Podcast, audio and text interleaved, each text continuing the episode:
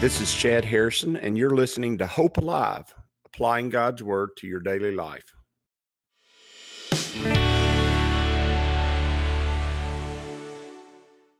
Hi, this is Chad Harrison, and I am the teaching pastor of Lake Community Church and have been serving as a pastor for 25 years. I'm also a practicing attorney. This podcast is designed to help you study God's Word and find God's will for your life. I pray in the name of Jesus right now that God would open up his word to you and allow you to see him and to know him and to know his will, that you might glorify him and that you might walk in faith and power each and every day, especially today. In Jesus' name. Good morning. Welcome to Lake Community Church's morning Bible study. It's good to be with y'all this morning. We're in Genesis chapter 18, verse 22, and uh, Sodom and Gomorrah is is the topic and the angel of the lord and his two companions who are two two archangels likely or two angels of some type who are with jesus the angel of the lord the angel of the lord is jesus. They are they are with him and he has turned toward and went towards uh, and abraham is there and abraham is surmising or there may be some conversation that is not known to us that is taking place but what's happening is that uh, God's attention was on Sodom and Gomorrah anyway. He was just passing by Abraham's tent and he wanted to teach Abraham. He wanted Abraham to see the importance of what was going on and the importance of that idea. It said Genesis, Genesis 18, verse 22, it says, the then the men turned away from there and went toward Sodom. But Abraham still stood before the Lord, meaning Abraham was interceding on behalf of Sodom and Gomorrah. He was interceding on behalf of what was going on there. He uh, stood before the Lord, and that phrase has the connotation of petitioning of or asking God for deliverance, asking God to solve the problem, asking God to fix the issue. And so he is interceding there. And Abraham came near and said, would you also destroy the righteous with the wicked? Now, there's two two two ideas that are going on here that I think are very important. The first idea is that uh, he's looking and he's seeing that God is going to destroy Sodom and Gomorrah. And by the way, Abraham has a distaste for them. And we talked about this yesterday. He has a distaste for Sodom and Gomorrah anyway. You can see that when he went and got Lot and his family back from the kings of the north who had come down and attacked the kings of the south. I'm quite sure that Abraham more identifies with the kings of the north and the kings of the south because when he brought back everything that had been taken, he gave Sodom's king back all of his possessions. And Sodom's king said, "Just give me back the people. You can have the possessions." Basically, he was saying, he was saying, "You deserve it. We lost the battle. I ran out into the wilderness, and uh, you can have the possessions. Just give me my people back." And Abraham said, "No, I'm not taking anything of yours." Because I don't want anybody to say that you made me great or you made me rich. What he's saying is, I don't want anybody to associate anything good that I have with you. I don't I don't desire that at all. I don't want anything uh, anything I'm associated with to be associated with you, which means that he had a distaste or he had there was some aspect of the king of Sodom that Abraham didn't like. And it was so detestable that he didn't want to even be associated with it. And that's important to understand here. So you first of all have Abraham who is not who is not likely to want to intercede on behalf of Sodom, who is interceding on behalf of Sodom. He knows first of all that his nephew Lot and his family are in Sodom. So that matters to him. And he is generally speaking interceding on behalf of the righteous. Would you also destroy the righteous with the wicked? Suppose there were 50 righteous within the city.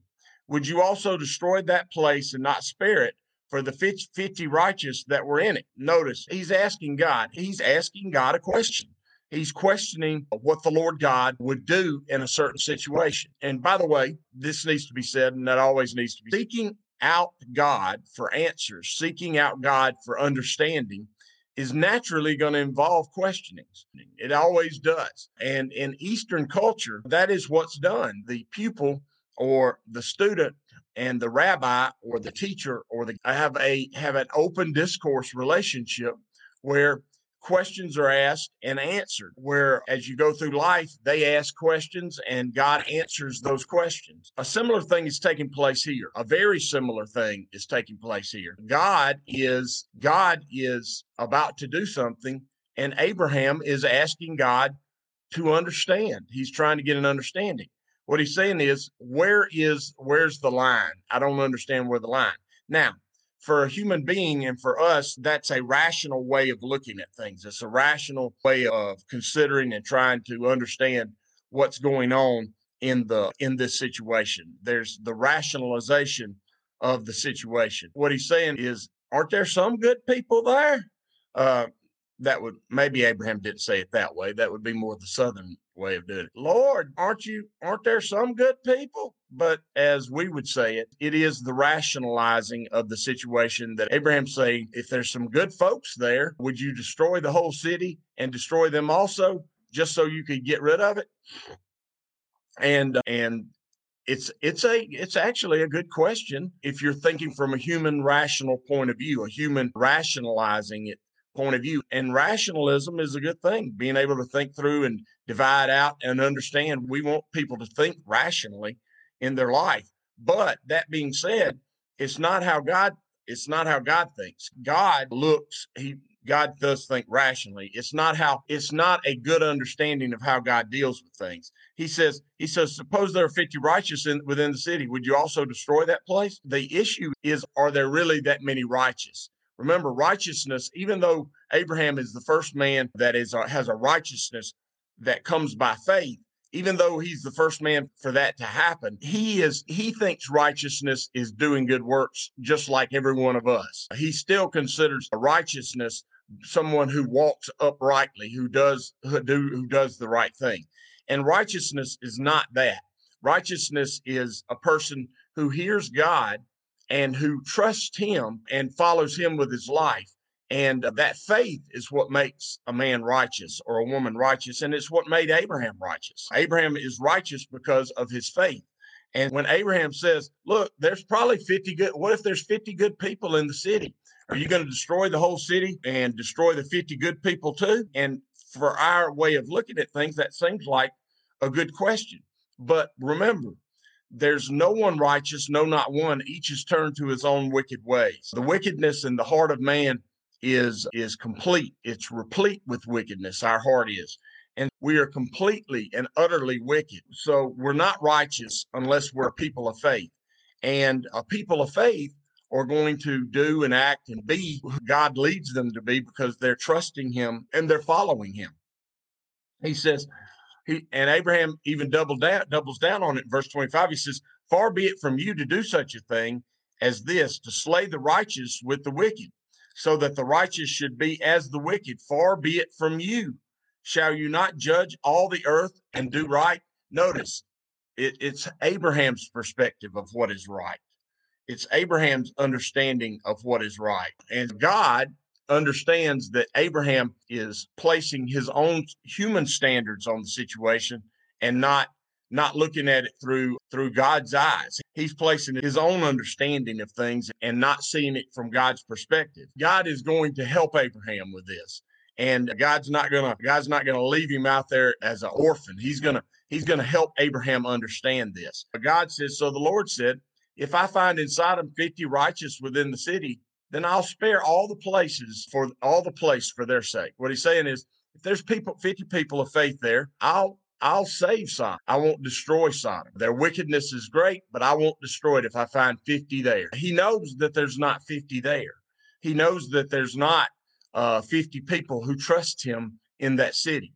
And and he wants Abraham to come to the understanding that that man is not righteous in and of itself. Man cannot attain to righteousness in and of itself. And so he says, then Abraham says, answered and said, Abraham thought, I probably shouldn't have started with 50. That's a little high. I know Sodom. They're really not good people. And you start hedging your bets. And that's really what Abraham's doing here. He's hedging his bets.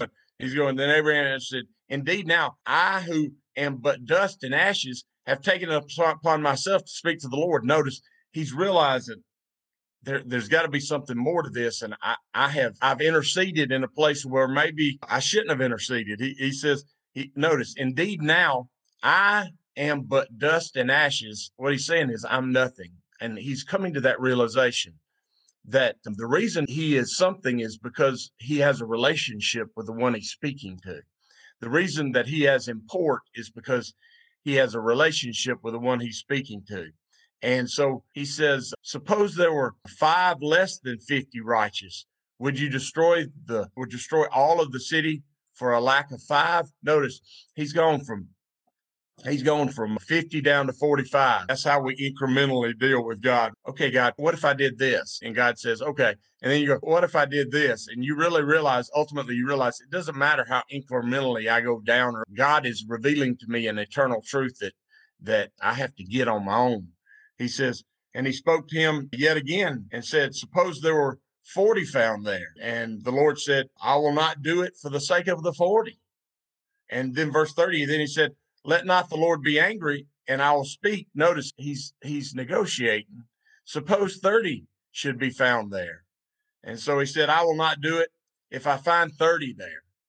And then he said, Indeed, now I have taken it upon myself to speak to the Lord. Suppose 20 should be found there. He's negotiating it down, and he's realizing as he's negotiating it down that that the Lord knows that there's not 20 there to to be found. There's not 20 righteous there to be found. There weren't 50, and now there's not 20. He said, "Will you? We, I will not." The Lord said, "Listen, I'll not destroy it for the sake of 20." And then he said, "Let not the Lord be angry, and I'll speak but once more. Suppose 10 should be found there." He's going, How far is this going to go down? How much farther are we going to drop down in this? And he said, I will not destroy it for 10. And remember, God's already turned to it, and the two other angels have already, the Lord God has already turned toward that mission, and the two other angels are already headed toward Sodom, and they're going to, they're going to, for going there for the destruction of Sodom. And so the Lord went on his way as soon as he'd finished speaking with Abraham and Abraham returned to his place. What God was explaining to Abraham is look, when we get to Sodom, there's not even going to be 10 there. And I'm going to destroy Sodom and I'm going to I'm going to destroy it completely because of its great wickedness. And there is not enough there for me to keep from destroying it. Now, the rest of the story is something we'll study next week for sure. But the rest of the story, in context of what what was done and said between Abraham and and the Lord God, is this: the Lord God did go destroy the one man of faith that was did did go and rescue the one man of faith there that was there, and that's Lot. He went and rescued Lot and his family. He went and rescued Lot and his wife and his girls. So God's not going to destroy Lot in the midst of his wrath or his judgment against Sodom and Gomorrah. He's not going to do that. That's not going to happen. That being said, he is going to bring them out of there. He's not going to allow them to stay, and he's not going to allow them to stay in the middle of that wickedness. He's going to deliver them. And uh, that deliverance is going to take place in such a way where where God is is glorified for him to be holy. And remember, judgment is it glorifies God's holiness and his rightness and his perfection. And he's going to He's going to save Lot. He's not going to destroy the righteous with the wicked. And that's a New Testament principle also that God is not, God's judgment, his wrath is not against us. His wrath has been paid for by the atoning sacrifice of Jesus Christ, by Jesus' payment for our sin on the cross. We're no longer under the curse of sin and we're no longer and we're no longer destroyed by the acts of sin. And so we're not under that anymore. That being said, and remember, that comes by faith. We talked about that verse last night. For by grace are you saved through faith. Notice it's God's grace that's saving you, and then it's using the avenue of faith of you trusting Him. For by grace are you saved. Salvation comes by faith and faith alone. For by grace are you saved through faith, and that not of yourself. It is a gift of God. Notice it has nothing to do with you. It has to do with the faith that God has placed in you and the grace that he's given you. He says, For by grace are you saved through faith and not of yourself. It's a gift of God, not of works, not of the actions or activities of men, lest any man should boast. Meaning, meaning we, we cannot boast of our own achievements. We cannot boast of our own ability to attain to God. We do not attain to God on our own. We uh, we do not attain to God by our own righteous actions. We do not have righteous actions of our own. All we have is actions born of faith, born of trusting Him, led by Him. And the actions that take place that glorify God in our own life, those actions are actions of faith. Those actions are actions of trusting Him. And those actions are born of God's grace.